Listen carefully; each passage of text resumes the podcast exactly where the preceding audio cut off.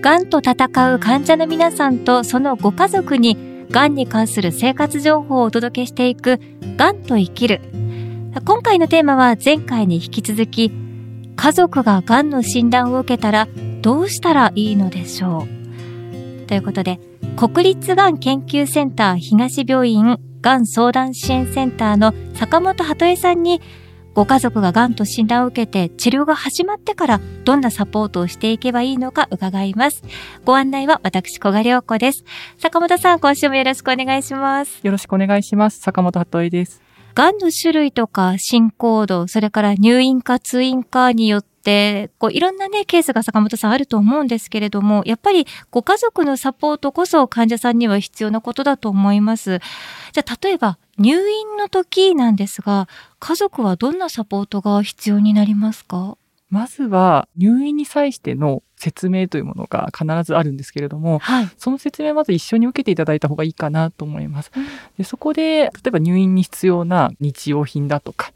あと、手術を受ける方だったら、手術を受けた後に、こういうパジャマがいいですよとか、えー、リハビリに必要なものとしてこういうものを買っておいてくださいとかっていうご説明がありますので、はい、そういった準備を一緒にご本人としていくっていうのが、まず大事なサポートになるかと思います。それと同時にですね、治療とは直結しないかもしれませんけども、はい、おすすめしているのは、あのご家族の間でご本人が入院されて留守にされている間に例えばご本人が家族とか身近な人にやってほしいと思っていること託しておきたいことが何かないかっていうことの確認だとか、はい、あとですねやっぱりこうご近所の方とか、はい、あるいはご親戚の方とかとあのやり取りしてる時に、あれ最近お宅のご主人最近見ないけどもどうしてるのとかってこう不在を聞かれることがあるんですよね。不在についてこう聞かれる時っていうんですか。その時にどういうふうに説明をしておいてほしいのかっていうあたりも事前にちょっと打ち合わせておかれるといいんじゃないかなっていうことをですね。はあ、そうですね。とっさにどこまでね、伝えればいいかっていうのはやっぱり患者さんご本人の思いだったりもあるから、明け付けに全て話すっていうのが必ずしも正解じゃないんですよね。そうですね。なので、事前に打ち合わせておいて、まあ、出張なんですよっていうことにするのか、うん、あるいはそういった話し合うことで、あ、じゃあ自分から誰々さんには自分の病気のことをある程度伝えておこうかなとか、はい、患者さん自身もこう考えを整理することになったりだとか、アクションを起こすきっかけにもなりますので、うん、あの参考にしていただけるといいかなと思います。うんそして実際にじゃあ入院されて、まあ、家族がいろいろなものを持って行ったり、洗濯物を受け取ったりとかも含めての面会っていうところも大きなサポートになりますね。そうですね。やはりそういう実務的なところももちろんですし、入院中ってやっぱりこう医療者としか会えなかったりするので、すごく寂しかったりとか、閉塞感を感じたりしますから、家族と会うっていうことが非常に精神的なあの支えになると思います。このコロナ禍の中では、やっぱり病院によって面会のルールってかなり異なってくると思いますが。そうですね。まあ、うちの病院も基本的には、主治医からの病状説明だとか、病院側からご家族に来てくださいってお願いをする時以外は、面会を控えていただいてるんですね。結構あの病院によってはそのあたりあのもっと厳しいところもあるので、はい、まあ入院する時に必ずそのあたりを確認をしておくっていうところあのお勧めします。あとはそのオンラインで、じゃあ、今はね、オンライン面会という形も一部できると思うんですけど、家族じゃなくって、例えば同僚だったり、お友達だったり、どこまでそのオンライン面会も声をかけていいのか、面会したいなって言っていいのかっていうところもちょっと悩むところなんですが。まあ、患者さんの体調にもよるんですけれども、今かなりこう皆さんスマートフォンっていうんですかね、うん、 Zoom だとか LINE だとかを使って、あのビデオ通話ができるようになってきているので、体調が落ち着いている方が、例えばあの携帯電話が大丈夫なところでビデオ通話をするっていうこともあのなきにしもあらずなんですけれどもただですねやっぱりこう治療を受けてる時って治療内容によってはあんまり人にこう顔を見せたくないなっていう時もあったりします。声はいいんだけども、えー、顔を見せるのはちょっとしんどいなとかもあるので、心配なんだけども、ちょっとよかったらビデオ通話しないって持ちかけてみて、ちょっと今日はやめておくって言われた時には無理をしないっていうのも必要ですね。えーさあ一方でその入院から今度は通院になった方、それからまあ最初からもちろん通院治療でという方もいらっしゃると思います。その患者さんのご家族も生活いろいろ変わりますよね。例えばその食事のこととかも病院にいる時は病院食で良かったのが家に帰ってきたら例えば作ってあげなくてはならないってなると結構自分のこととして考えたらちょっとナーバスになっちゃうんですがこの辺どうですか、うん、この話はですね本当にあの患者教室っていうのをうちの病院でやった時には、えー、必ず患者さんの奥様からよく寄せられるご相談なんですよね。やっぱり大変な治療を受けているから今まで以上に栄養バランス気をつけて、朝昼晩決まった時間に食事をとってほしいっていう思いがやっぱりお食事を作る立場としてはあったりだとかそれがやっぱりね、ね、こう奥さんとしては自分にできる最大限のサポートだっていうね、はい、思いも終わりだとは思うんですけども、うん、あの、なかなかやっぱ治療中だと味覚が少し変わったりだとか、はい、やっぱり体調の良し悪しっていうのがこう日内変動もあったりするので、うん。あの定時に食べるっていうのがしんどい場合があります、うん、のでうちの栄養士があのよく言うのは、はい、やっぱり食べたいものを食べたい時間に好きなだけ食べるようにっていう、はい、発想の転換をまず皆さんにお話ししてるんですよ。食べたいものを食べたいだけっていうと、ちょっと本当に大丈夫かなって思っちゃうんですが。まあ、確かに莫大な量をね、えー、食べるのはダメですけども、ある程度の常識の範囲内で、例えばそうですね、こう、味の薄いものが非常に味を感じなくて辛いっていう方が、ちょっと濃いめの味の、例えばカップラーメンを好んで食べるっていう方もいらっしゃったりしますし。はい、カップラーメン食べていいんですか、うん、結構、あの、大丈夫です。本当にびっくりします。うちの病院でも普通にあの、ご本人の食事の味覚の変化だとか、食べれてる量とかを管理栄養士がご本人にお聞きしながら、あ、ちょっとあのいろいろやってみたんだけども、やっぱりこうカップ麺だったら食べれるかなっていうふうにおっしゃる方には、カップ麺お出ししたりもしてるぐらいなので病院として出すんですね。そうですね、うん、大事なのがやっぱりこう体力はやっぱり消耗しますので、はい、カロリーをきちんと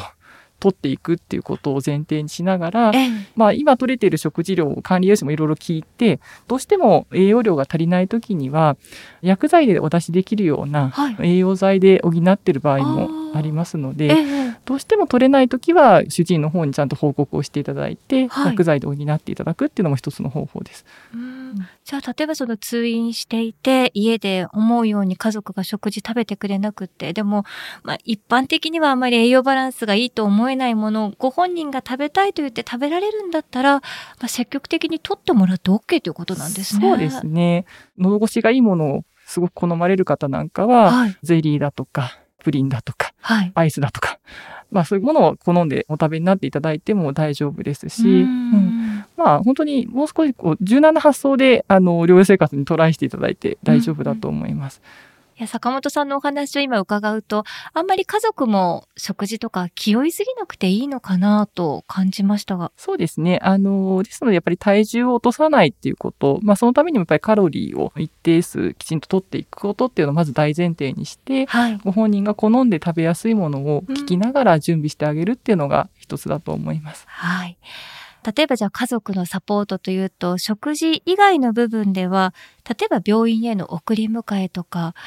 自分のこととして私考えた時にじゃあ家族サポートするためにあもう仕事辞めて家族のいろいろなサポートのために時間使わなきゃいけないのかなって考えてもしまいますけれどもこの辺はどうですか？確かにそういうお気持ちあのよくわかります。ただやっぱりこうがんの診断を受けて治療を受けているからといって、必ずしも全ての生活を一変させる必要はなくって、うん、患者さんが受けておられる治療の副作用の状況にもよりますが、はい、必ずしも毎回病院についていく必要はないと思います。うん。はい、例えばあの、ある程度副作用が落ち着いていて、ご自身で通院ができそうな時には、定期的な受診は一人で行ってもらって、検査結果を聞く時とか、あと主治医がご家族と一緒に話しましょうって言ってる時、うんそして入退院の時っていう、こう、ちょっとポイントポイント、家族も必ず一緒に行くよっていうところをご本人と話し合って決めておいて、そういうところで、あの、サポートをする。生活の中での、こう、優先順位っていうのを、ある程度話し合って決めておいて、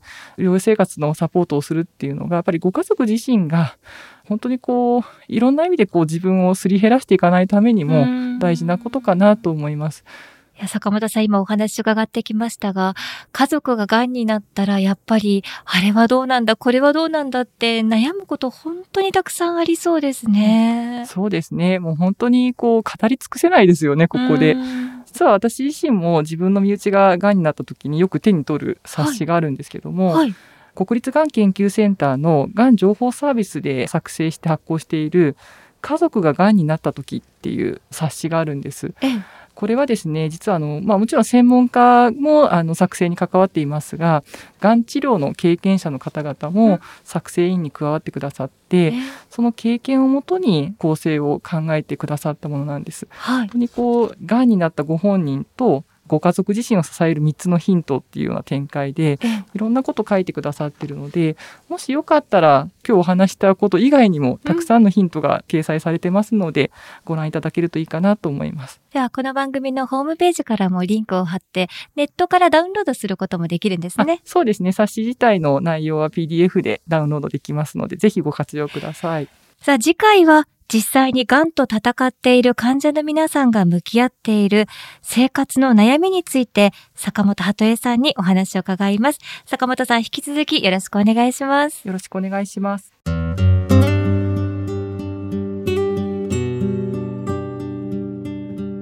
ここで三井不動産からのお知らせです。三井不動産は2022年の夏、千葉県柏の葉エリアにある国立がん研究センター東病院の敷地内に病院連携宿泊施設を開業いたします。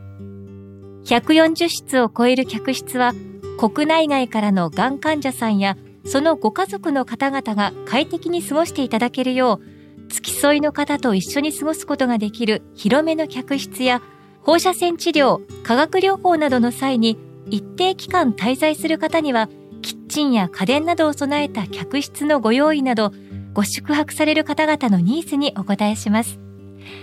また、より安心して治療に専念していただくために、国立がん研究センター東病院との連携により、宿泊時の急な体調変化に備えた病院への連絡体制、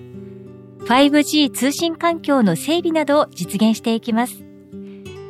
三井不動産はこの宿泊施設を通して、がんと向き合う患者さんのための安心安全な滞在を提供してまいります。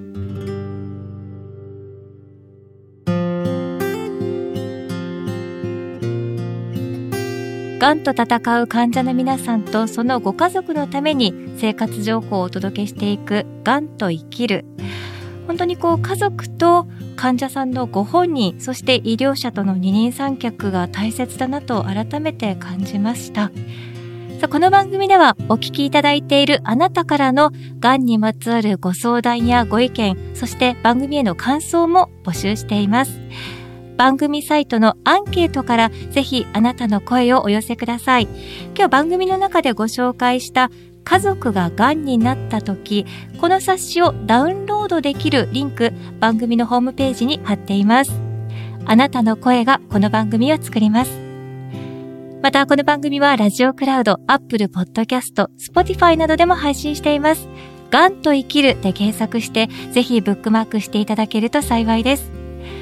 がんと生きる、ご案内は小賀良子でした。